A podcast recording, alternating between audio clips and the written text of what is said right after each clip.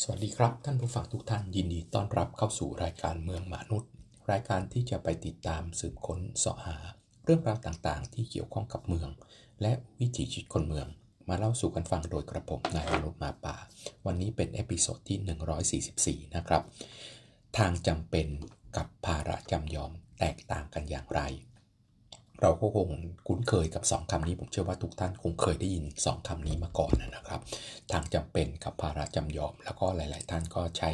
สับสนข้ามไปข้ามมา ตัวผมเองเมื่อก่อนนี้ก็ใช้สับสนข้ามไปข้ามมา บางครั้งก็พูดว่าทางจำเป็น บางครั้งก็พูดว่าภาระจำยอมนะครับ แต่จริง ๆ แล้ว 2 อันนี้มันไม่เหมือนกันครับ มันอยู่บนมาตราของกฎหมาย ในประมวลกฎหมาย แพ่งและพาณิชย์เนี่ย แตกต่างกันคนละมาตรา แล้วก็มีความหมายที่แตกต่างกันโดยสิ้นเชิงนะครับ แม้ว่าจะมีความคล้ายกันอยู่บ้าง แต่ว่าเอาคำที่เเราใช้กันมากที่สุดก่อนนะครับ ก็คือคำว่า ภาระจำยอม ภาระจำยอมเนี่ยก็คือเป็นอถอดความก็คือเป็นสิ่งที่จำยอมให้เกิดขึ้นนะครับ มันปรากฏอยู่ในประมวลกฎหมายแพ่งและพาณิชย์ นะครับมาตรา 1387 1387 นะครับ ระบุไว้แค่วรรคเดียวว่า อสังหาริมทรัพย์ อาจต้องตกอยู่ในภาระจำยอม อันเป็นเหตุให้เจ้าของต้องรับกรรมบางอย่าง ซึ่งกระทบถึงทรัพย์สินของตน หรือต้องงดเว้นการใช้สิทธิบางอย่าง อันมีอยู่ในกรรมสิทธิ์ทรัพย์สินนั้น เพื่อประโยชน์แก่อสังหาริมทรัพย์อื่น จากความตรงนี้เนี่ยในวรรคสั้นๆ แค่นี้ครับ และมันแสดงว่าต้องมีของต้องมีที่ดินอยู่ 2 ประเภท หรือที่ดินอยู่ 2 แปลงละคือแปลงที่ได้ประโยชน์ กับแปลงที่เสียประโยชน์ โดยที่แปลงที่ได้ประโยชน์เนี่ยไปได้ประโยชน์ บนสิทธิหรือบนแปลงที่ดินของผู้เสียประโยชน์ ถามว่ามันเกิดอะไรขึ้นกับตรงนี้ มันเกิดปรากฏการณ์ที่เกิดขึ้นว่า เจ้าของที่ดินรายหนึ่งเนี่ยต้องใช้สิทธิบนที่ดินของอีกรายหนึ่งในการทำอะไรบางอย่าง เราอาจจะคุ้นเคยแบบใช้เป็นทางเข้าออก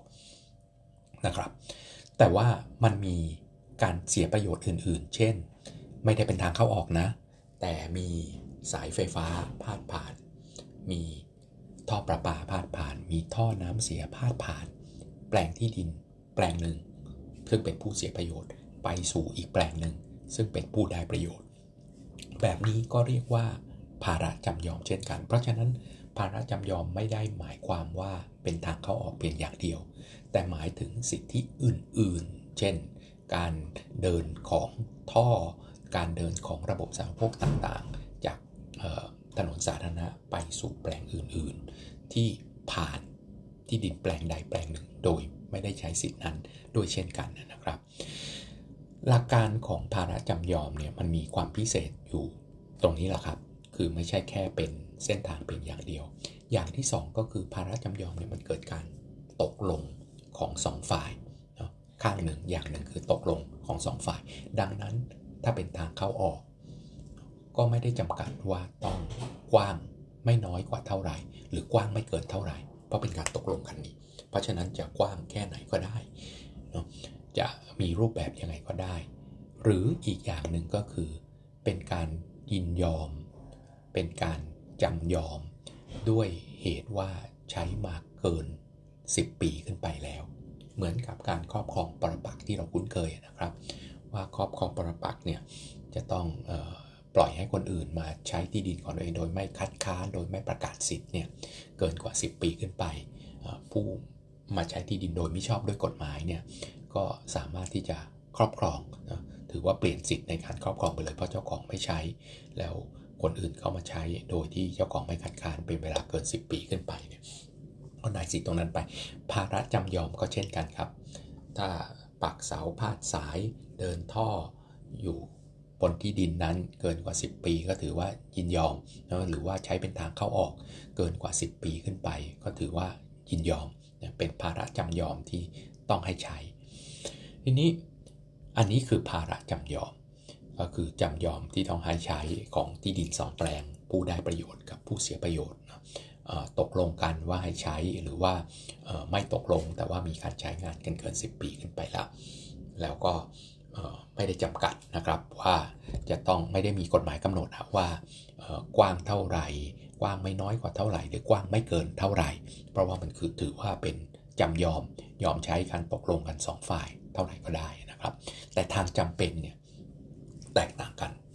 ทางจำเป็นเนี่ยอยู่ในประมวลกฎหมายแพ่งและพาณิชย์กลมาตราก็คือมาตราที่ 1349 นะครับ มีถึง 4วรรคเลย ผมจะถอดความทีละวรรคนะ ที่ดินแปลงใด มีที่ดินแปลงอื่นล้อมอยู่ จนไม่มีทางเข้าออกถึงทางสาธารณะได้ไซท่านว่าเจ้าของที่ดินแปลงนั้น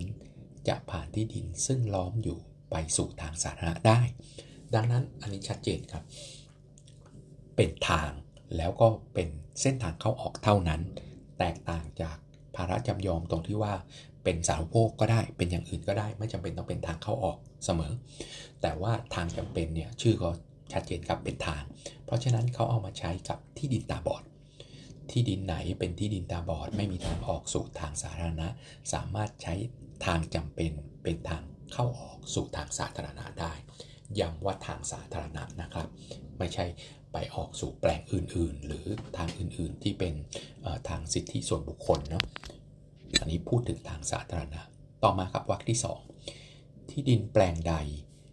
มีทางออกได้ แต่เมื่อต้องข้ามสระบึงหรือทะเล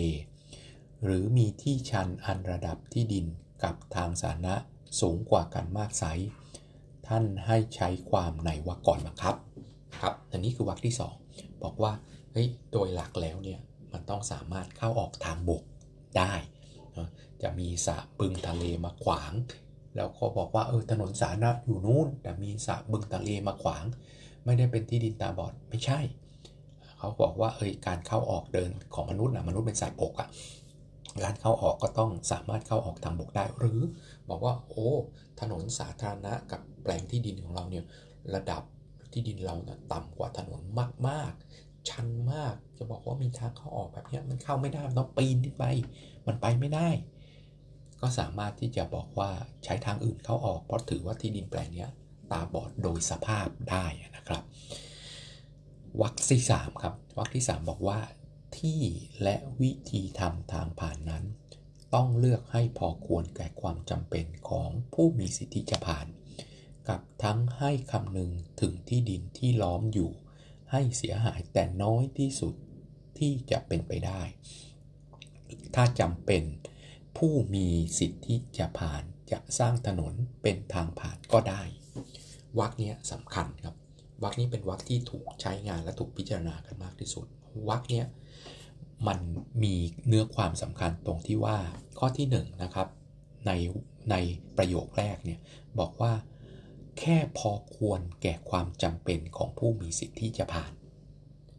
คือหมายความว่ามีความกว้างเนี่ยพอควรแต่แค่จะผ่านได้เท่านั้น ไม่ใช่เเหมือนภาระจำยอมที่บอกว่า เออ ไปตกลงกัน กว้างเท่าไหร่ก็ได้ ไม่มี ข้อกำหนดว่าต้องกว้างไม่น้อยกว่าเท่าไหร่ และกว้างไม่เกินเท่าไหร่ อันนี้เนี่ยทางจำเป็นเนี่ยแค่พอจะผ่านได้เท่านั้นเนาะเพราะฉะนั้นโดยกฎหมายโบราณ กฎหมายโบราณบอกว่าแค่โบกแบกลงศพออกได้แค่นั้นก็คือคนสองคนแบกลงศพกว้างเท่าไหร่ก็เท่านั้นก็ปกตินะครับก็ประมาณ 2 3 4 เมตรอะปกติก็จะให้ประมาณแค่นั้นแหละ คือแค่แค่ให้พอผ่านได้อะถ้าใจใจดีหน่อยก็บอกว่าเออรถผ่านได้นะในยุคยุคยุคใหม่ ๆ ก็แค่รถผ่านได้ก็ประมาณก็ไม่เกิน 4 เมตรประมาณนั้นนะครับ ก็คือแค่จับเป็นจะผ่านแตกต่างจากภาระจำยอมที่ตกไปตกลงกันจะเอาเท่าไหร่ก็ได้นะต่อมาประโยคที่ 2 บอกว่า ให้คำนึงถึงความเสียหายน้อยที่สุดที่จะเป็นไปได้ แก่ผู้ถูกผ่าน ที่ดินทางจำเป็นผ่านใครเนี่ยให้เสียหายน้อยที่สุดกับคนที่ต้องต้องยอมให้ให้ทางจำเป็นเนี้ยผ่านไปเนาะหนึ่งคือแคบที่สุดเนาะสองก็คือ จะต้องบอกว่าให้มีผู้เสียหายน้อยที่สุด แปลว่า ทางจำเป็นออกตามใจไม่ได้ครับ คุณมีที่ดินตาบอดเนาะแล้วมีแปลงอื่นล้อมรอบอยู่ แล้วมีถนนมากกว่าหนึ่งสาย ให้คุณเลือกออกเนี่ยให้คุณออกได้เนี่ยจะผ่านแปลงไหน ก็ออกเส้นทางถนนได้ แต่ทางจำเป็นเนี่ยเขาระบุไว้ว่าให้เสียหายน้อยที่สุด ตรงไปตรงมาครับ ทางที่สั้นที่สุด ไม่ใช่บอกว่า เออ ออกถนนเส้นนี้มีรถไฟฟ้าผ่านไว้ดี ยาวหน่อย แต่ออกทางเนี้ยดีกับที่ดินชั้นที่สุดเดินทางสะดวก ราคาที่ดินก็ดีเพิ่มขึ้นและอื่นๆไม่ได้ครับ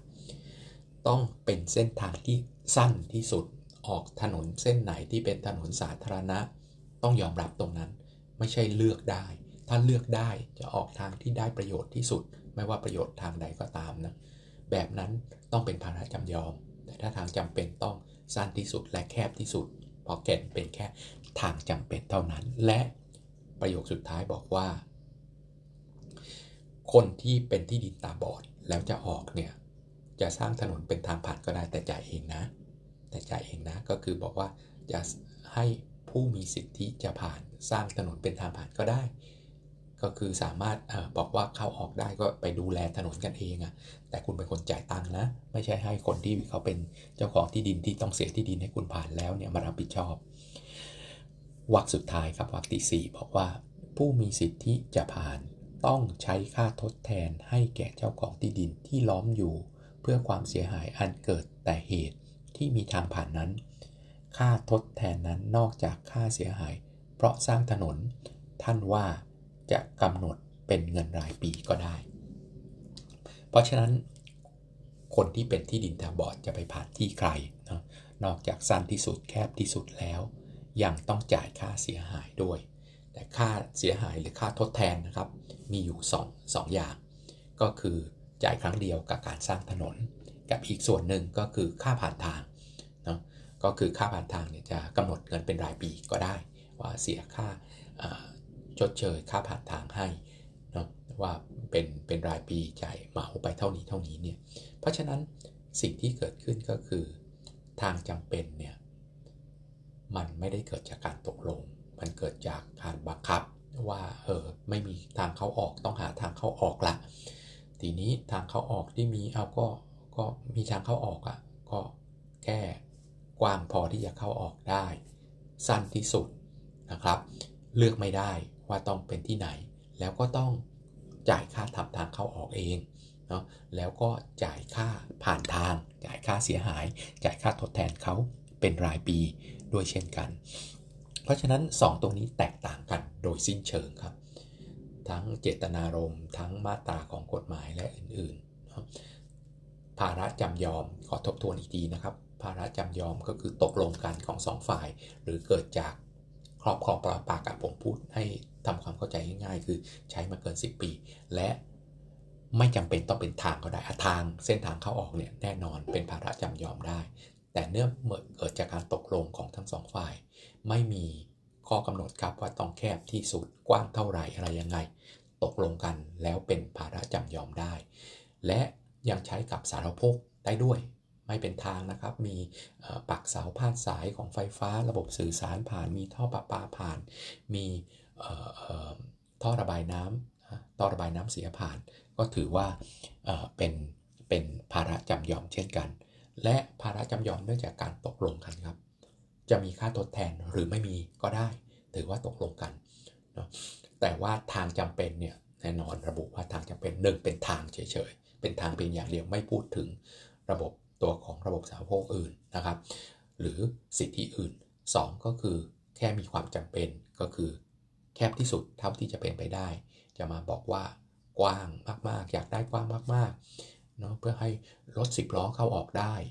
เพื่อให้รถดับเพลิงขนาดใหญ่ที่สุดเข้าออกได้แบบนี้ไม่เรียกทางจำเป็น ต้องเป็นภาระจำยอมแล้วนะครับไปตกลงกันให้อีกฝ่ายนึงเขาตกลง แต่ทางจำเป็นเกิดจากการบังคับ ว่าเฮ้ยมีคนเดือดร้อนไม่มีทางออก เพราะฉะนั้นทางออกก็ก็เป็นแค่ทางออก ทางเข้าออกเท่านั้นก็คือแคบที่สุดที่จะเป็นไปได้เนาะแค่เข้าออกได้แล้วก็ต้องสั้นที่สุดด้วย ไม่ใช่บอกว่าอย่าออกเส้นไหนก็ได้อย่าออกทางไหนก็ได้ที่เออดีถนนอีกทางนึงอะถนนสาธารณะอีกทางนึงมันดีกว่า มีรถไฟฟ้าผ่านกว้างกว่าสะดวกกว่าดีกว่าไม่ได้ ถนนสาธารณะที่ใกล้ที่สุด เท่านั้นไม่ได้ออกตามใจมันเป็นแค่ความจำเป็นเฉยๆ และต้องจ่ายค่าทดแทนเสมอ ดังนั้นเราก็เห็นหลักการนะครับว่าทางจำเป็นกับภาระจำยอมแตกต่างกัน ต้องใช้ให้ถูกและต้องพูดให้ถูกด้วยนะครับ วันนี้ก็ต้องลาไปแค่นี้กับเมืองมนุษย์ และกระผมนายมนุษย์หมาป่า แล้วพบกันใหม่ในเอพิโซดต่อๆไป สวัสดีครับ